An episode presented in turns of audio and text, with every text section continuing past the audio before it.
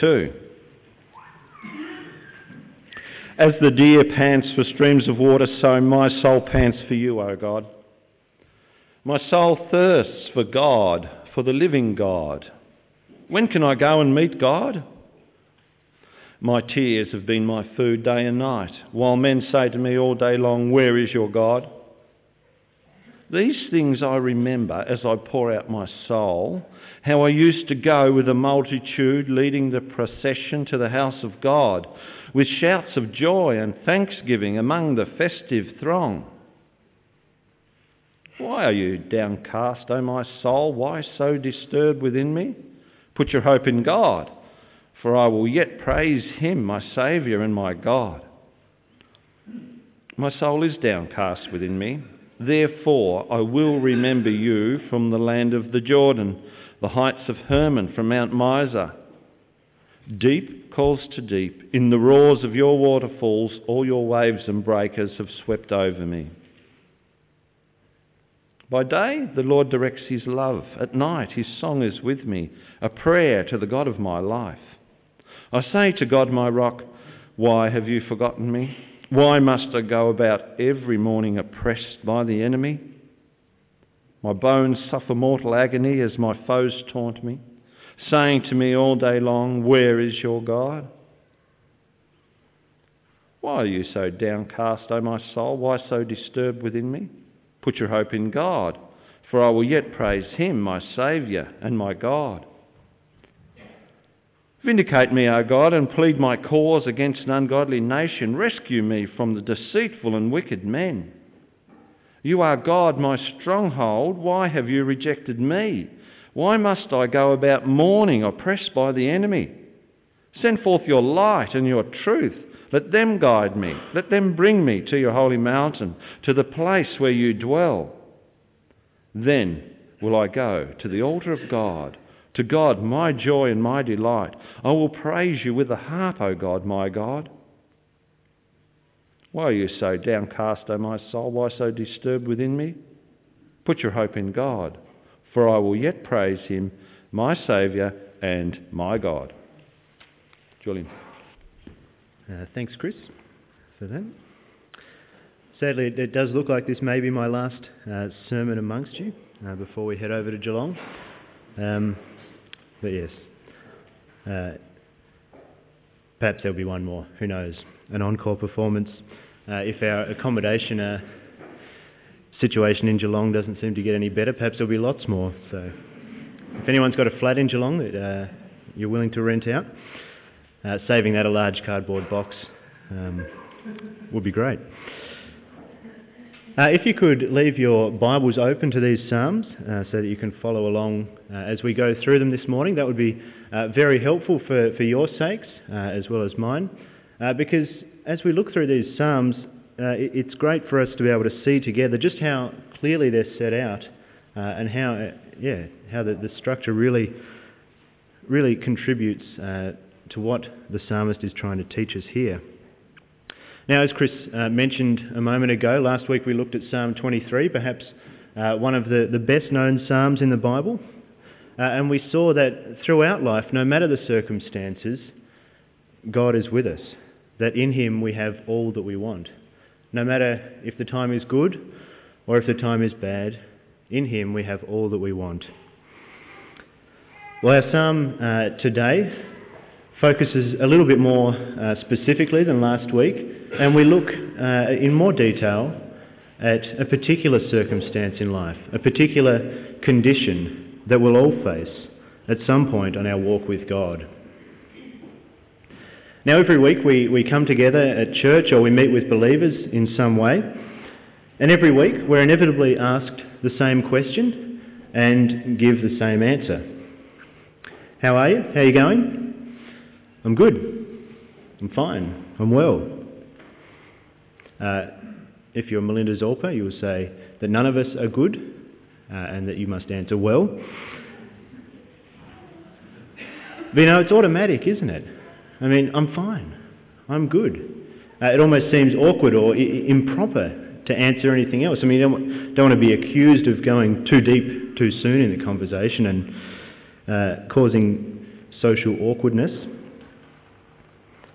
But the fact of the matter is, if we're truly honest, it's not really the case, is it?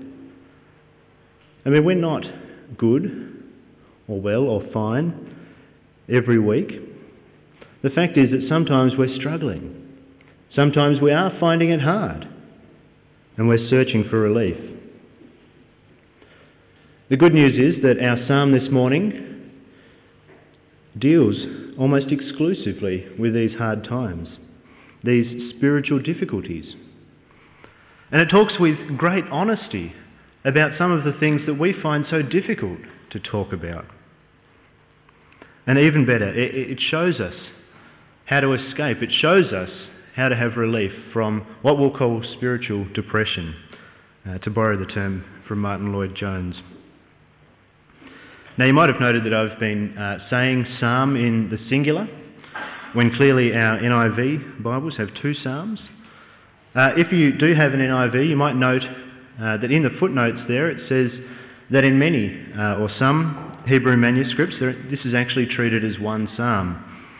Uh, there's a whole debate in scholarship about whether it is or not, but it seems to me that it is one psalm. Uh, you might have noted as we were reading it, there's a whole heap of repetition uh, between the two psalms, common verses, common sayings. And so we're going to treat them this morning as if they were one psalm devoted to one topic. Now, we don't know much about who the psalmist was. Uh, the, the title says a psalm of the sons of Korah. Uh, but whether that means it was written by the sons of Korah or it was written by King David for the sons of Korah to sing. Uh, they were musicians. Uh, we don't really know. We don't really know much about the situation of the psalmist either, uh, his context. It seems uh, from reading the psalm that he may have been in the north of the land, near uh, Mount Hermon, which gets a mention. But again, we just don't know. We, we, we don't know much about the context.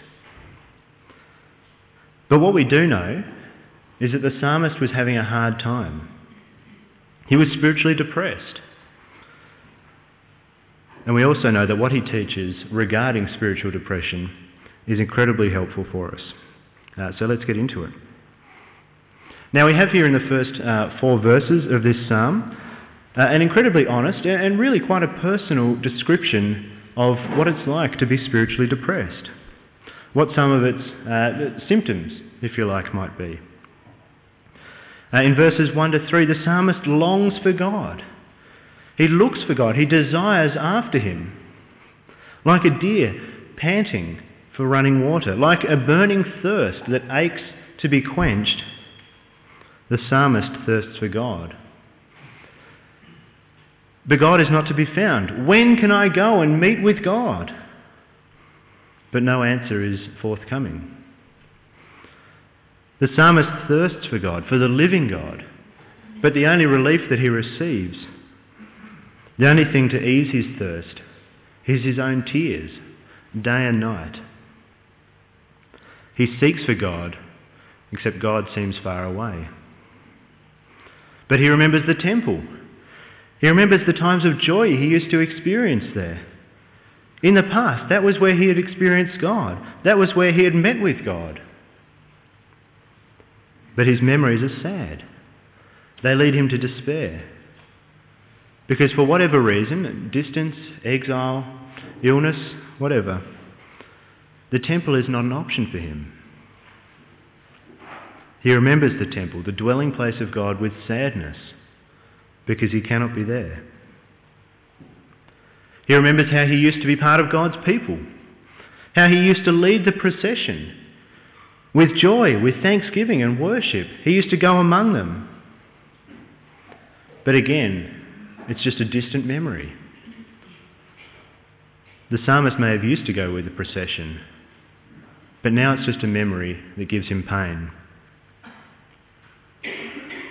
The psalmist is suffering spiritual depression. Spiritually, his life seems barren and desolate. It feels to him as if God is not there, as if he's alone. His thirst remains unsatisfied. And even the things of God that used to give him such joy the temple, God's house, the believing community, God's people even those things and the memory of them causes his heart to ache. Can you feel the, the angst and the pain of the psalmist here? Why are you not there, God? Why are you away from me? Why is my life not as it used to be? I feel so dry and so worn out. Now, I'm guessing that many of us can relate to the psalmist here, that we can relate to this spiritual depression, to these hard times. God, why does it feel like you're not there? Why, when I read your word, do you not speak? Why, when I pray, does it feel like you're not listening? When I go to church, my, my praise feels empty. When I meet with your people, there's no joy. My spiritual life feels like a desert, and you seem so far away. Spiritual depression is what the psalmist was going through, and it's what many believers, if not all believers, will go through at some point in their life. And it's a difficult thing. It can lead us to despair and to doubt if not dealt with. Thankfully, whilst our psalm here doesn't deal with the causes of spiritual depression, it does focus on the response and the relief of it. But quickly, before we look at the positive response, what we should do in respond, uh, for spiritual depression, we need to be aware of the negative. You see, there is a bad way to respond to spiritual depression. And that bad way is to give into temptation, to seek pleasure or fulfillment in sources other than God. The fact is that when we're down, temptation is at its strongest. It's not like the devil, uh, you know, steps back and says, "Look, he's down. Let's just give him a chance." He doesn't play fair.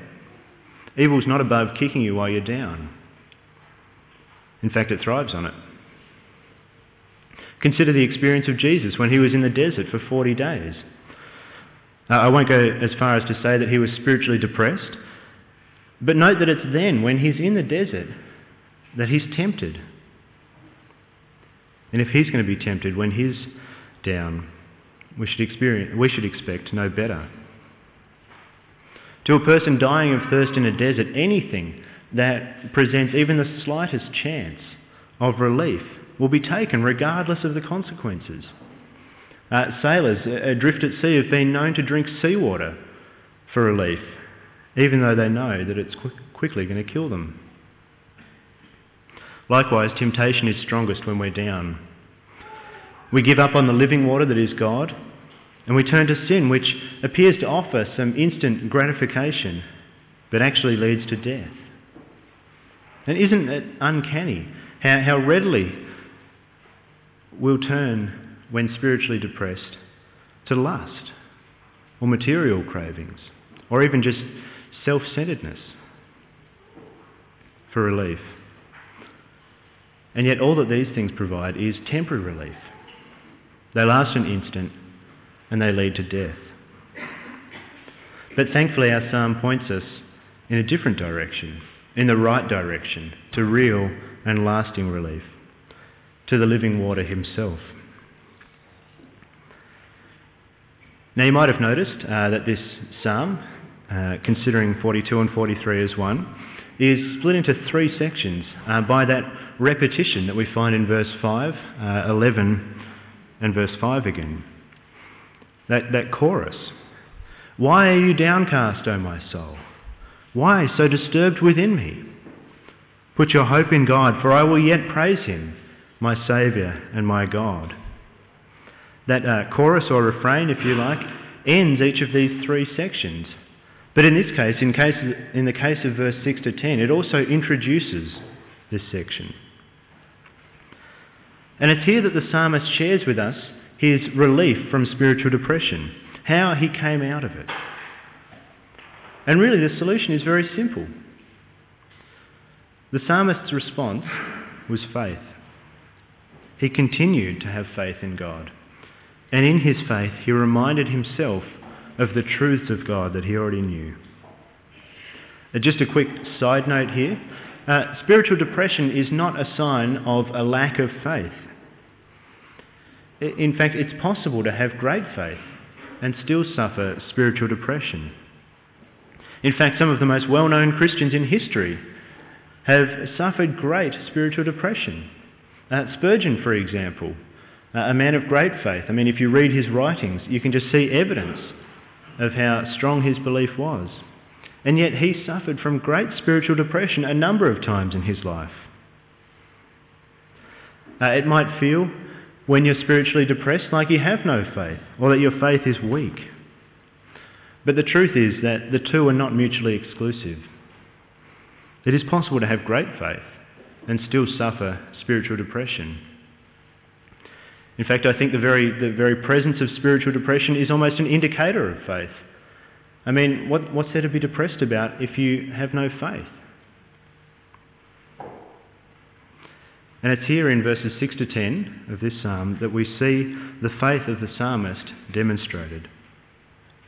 Uh, the first thing he does upon uh, diagnosis, if you like, of his spiritual depression is begin to remind himself of the truths of God. Verse 6 My soul is downcast within me, therefore I will remember you. And even when the times are hard and when he suffers, when it feels as if he's drowning in the hardships of life, when deep calls to deep in the roar of your waterfalls, all your waves and breakers have swept over me. Even then, he acknowledges that it's God's waterfalls, that it's God's waves and his breakers. Even in that time, his faith assures him that God is in control. In verse 9, he reminds himself of God's love, of God's continued presence with him. And finally, in verse 11, he repeats that refrain Why are you downcast, O my soul? Why so disturbed within me? Put your hope in God, for I will yet praise him, my Saviour and my God.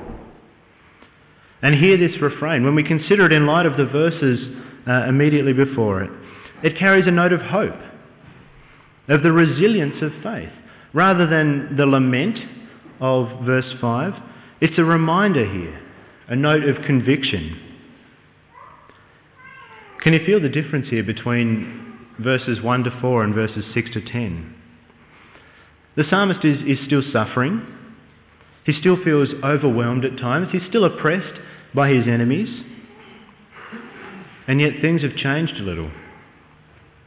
In the first four verses, his mind was mind was firmly cast upon his own sufferings. The focus was on his problems. He remembered his past highs and past experiences.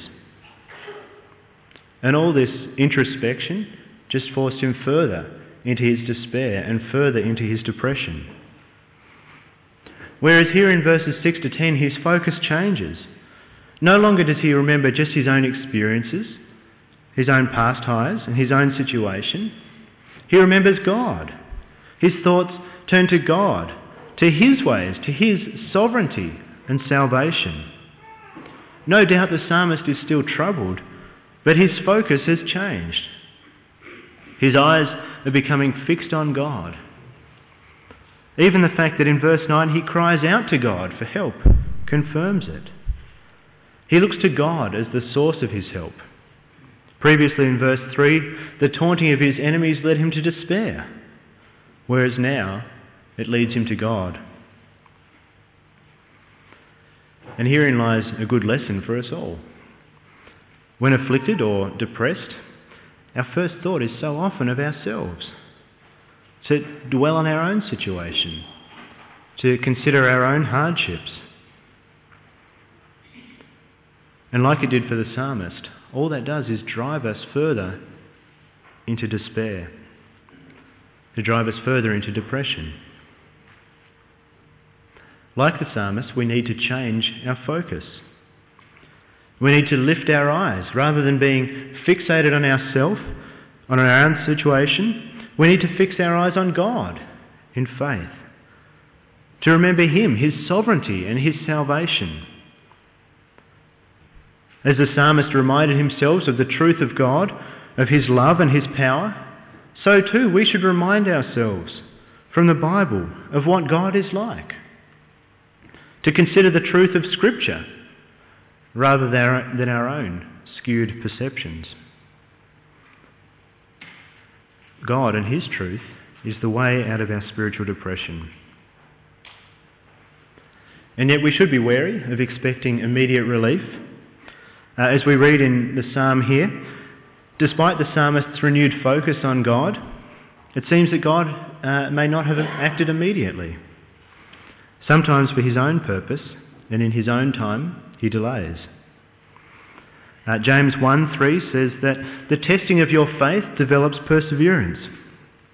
Or in 1 Peter 1 7, that these, that is, trials, have come so that your faith, of greater worth than gold, which perishes even though refined by fire, may be proved genuine and may result in praise, glory, and honour when Jesus Christ is revealed. Uh, as C.S. Lewis says in the Screwtape Letters, God uses the troughs, that is, the low points, even more than the heights, to draw us to Him. We may not receive immediate respite from spiritual depression, but we do need to have continued faith, to rely on God, to remind ourselves of who He is and what He's done.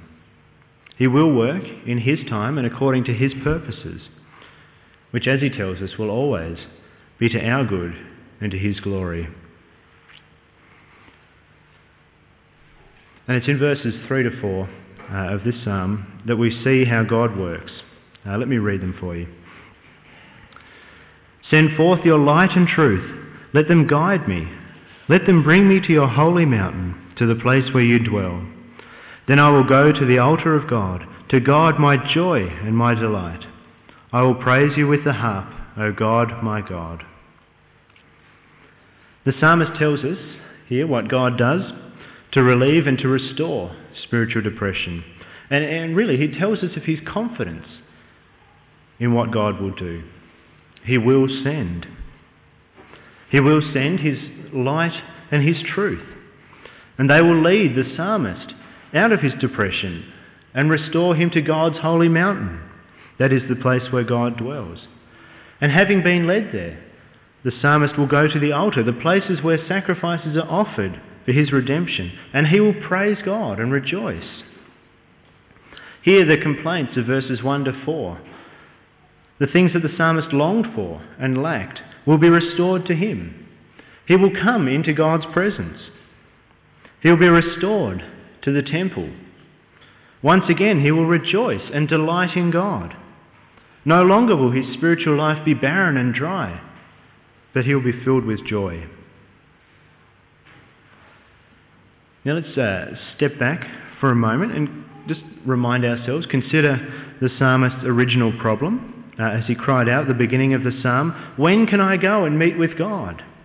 And as his uh, enemies taunted him, Where is your God? Now, had God actually abandoned him? Had God left him? The answer has to be plainly no. No, God had not left him.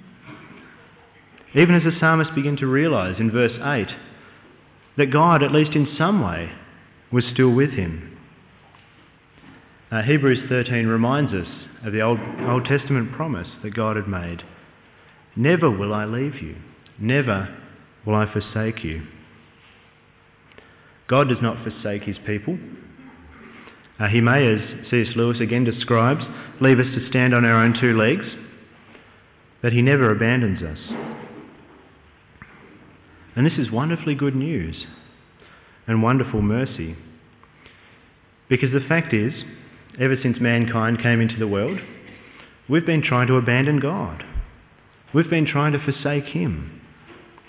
At the heart of all sin is our rejection of God and of His rule over us, and a desire to leave Him and to strike out on our own. How ironic is it that which we greatly desired, independence from God, is that which terrifies us if we, we truly even just have a taste of it. And in a way, this psalm, uh, verses 3 to 4 particularly, speaks prophet- prophetically to us. Sorry. Prophetically to us.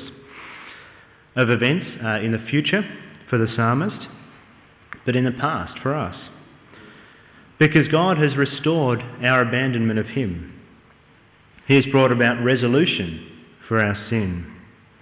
And He did it by sending His truth and light into this world, personified. Jesus came and said, I am the light of the world. And again, I am the truth. In John 14:6 he says, "No one comes to the Father except through me." The psalmist prayed that God would send his light and truth into the world to lead him unto God, and truly God has done this. He sent Jesus to be light and truth, to make open the way to God, so that our forsaking of him may be made right. And how did Jesus do this? He did it by truly suffering that which we should have. He took the consequences of our choice, our desire for separation, so that we wouldn't have to. We tried to be separated from God, but in His mercy, He never truly left us. Instead, Jesus experienced it in our place. On the cross, He was taunted. Where is your God? The crowd said. And on the cross, He truly cried out, having fully experienced it, so that we wouldn't have to. My God, my God, why have you forsaken me?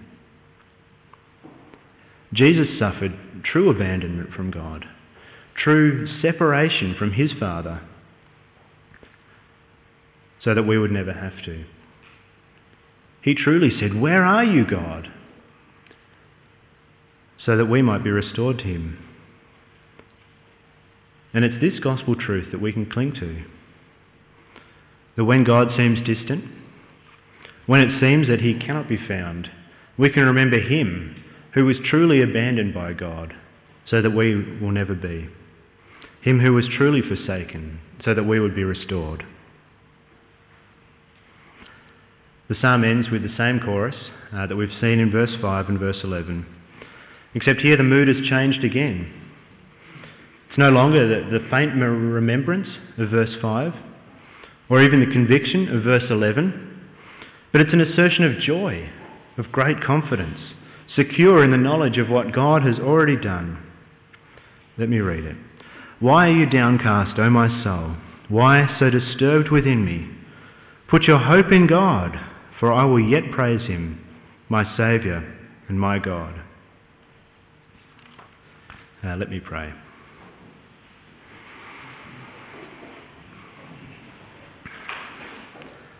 Father in heaven, we thank you that our hope is secure in you. That through you sending your, your truth and your light in Jesus, that you have reconciled us to yourself. That you've brought us back to you despite our abandonment. That you've forgiven us our sins. We thank you that he was truly abandoned so that we can again have a relationship with you. And Father, uh, we know that throughout our life uh, we will face uh, spiritual depression and, and hard times. But we pray that you would help us to continue to have faith in you regardless. That you would remind us, that we would remind ourselves of your truth, that we would cling to your gospel and cling to what Christ has already done for us and have hope in you, our Saviour and our God. In Jesus' name, Amen.